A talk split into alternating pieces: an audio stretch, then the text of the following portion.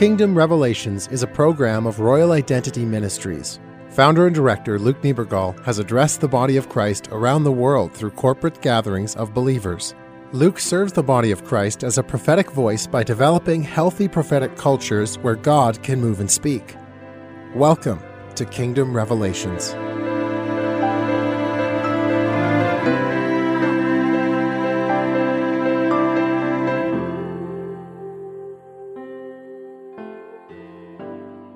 So I feel like for this episode, I feel like God wants to do something a little bit different. I feel like what he wants to do is he wants to actually set you up for an encounter with the Father heart of God. If you look at the 12 tribes of Judah, all of the tribes of Judah, they're actually named after all of Jacob's sons. And you know, like, if you look at the very last son that was born, it was the son named Benjamin. You know, in Benjamin, he's different than his 11 brothers. And one of the things that marks him to make him very different is that all of Benjamin's brothers were actually named by their mother. Benjamin was actually the only one who was named by his father. You know, and it's very interesting because ever since we were born into existence, the world has tried to brand us, it's tried to label us, it's tried to tell us that we actually don't have a father who loves us, but that we're actually orphans. And what happens when we think that we don't have a father who loves us is we have a tendency to adopt the world as our mother. And we ask the world to actually name us, to identify us, to label us, to put assumptions over us of who we should be.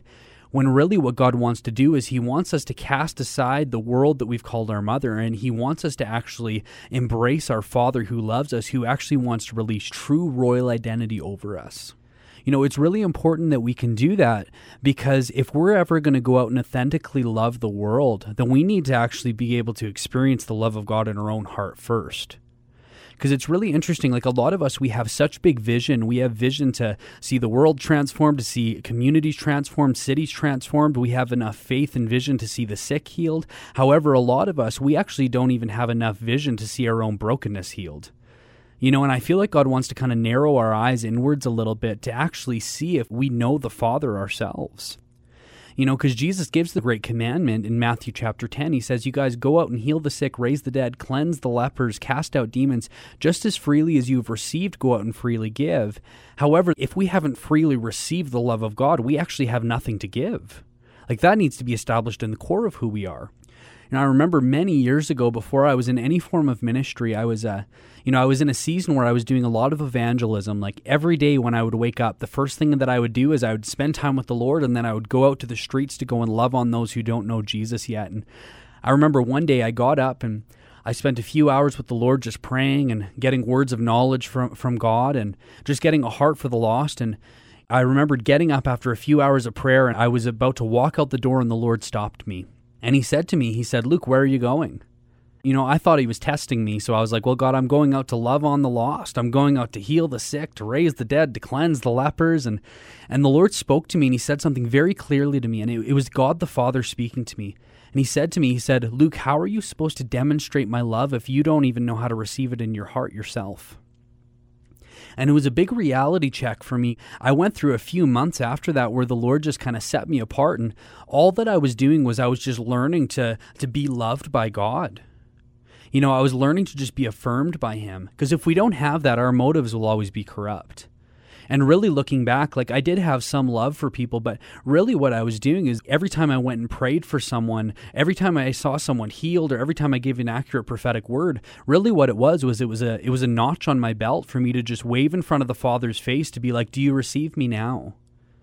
You know, and it's not that doing evangelism is wrong. Doing evangelism is amazing. Praying for the sick is amazing. Go out and do that. However, we just need to know that, that we've allowed the love of the Father to be established within the core of who we are. It's very important because when we can do that then we can we can properly love the world because we've experienced his love ourselves so what god wants to do right now in the church is he wants us to begin to just fall into his unmatched love you know because a lot of us were we're held down by our insecurities by our fears by our anxieties and god the father actually wants to come in to reveal his love in the core of who we are as people.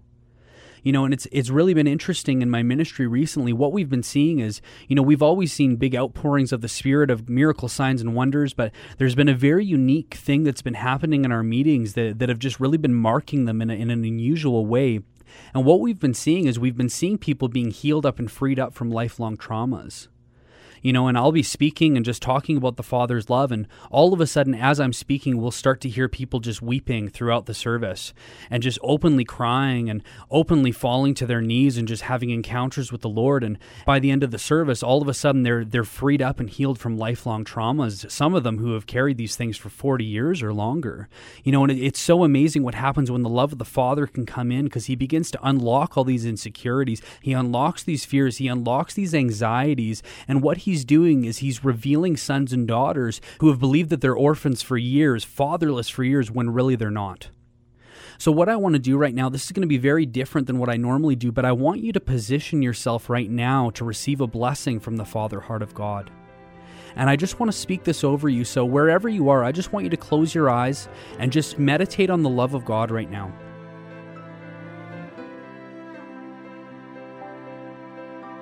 Feel like God is declaring that you are more important than you realize. You are so important that the creator of the universe, he became a man so that your heart could actually be reconciled to his. And he did this because he desires to be in relationship with you. You are so important that the creator of the universe, he is continually advocating for you. He is endlessly paving a way for you to walk in your unique calling and destiny. He is committed to refining you and he's committed to training you. He does this because he takes you seriously and he believes in your potential to step into greatness. All of God's great kingdom, it actually stands behind you in support, championing you onwards as you understand who you're created to be. God, your Father, delights in who you are. He gives you permission to be you. Your Father is proud of you. He believes in you. He has created you with unique calling. And even though you may feel as though not everyone understands you, God your Father does, because He's the one who created you. You are precious and priceless to Him. You are special and significant. There is a place in God the Father's heart for you. You are not a coward. You are created to be a hero to the world. You are not a peasant. You are royalty in God's kingdom.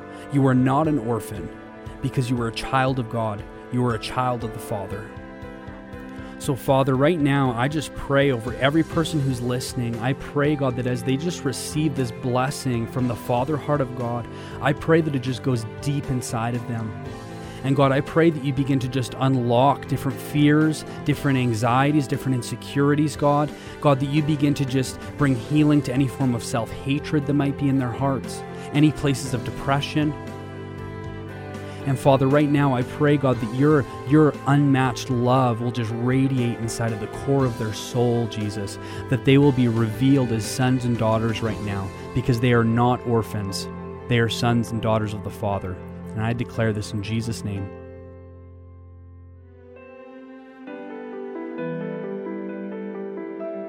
You have been listening to Kingdom Revelations a production of Royal Identity Ministries based in Calgary, Alberta, Canada. This teaching is available to be shared or heard again on SoundCloud.com or as an iTunes podcast, Kingdom Revelations. To learn more about Luke Niebergall and his ministry, visit royalidentity.org.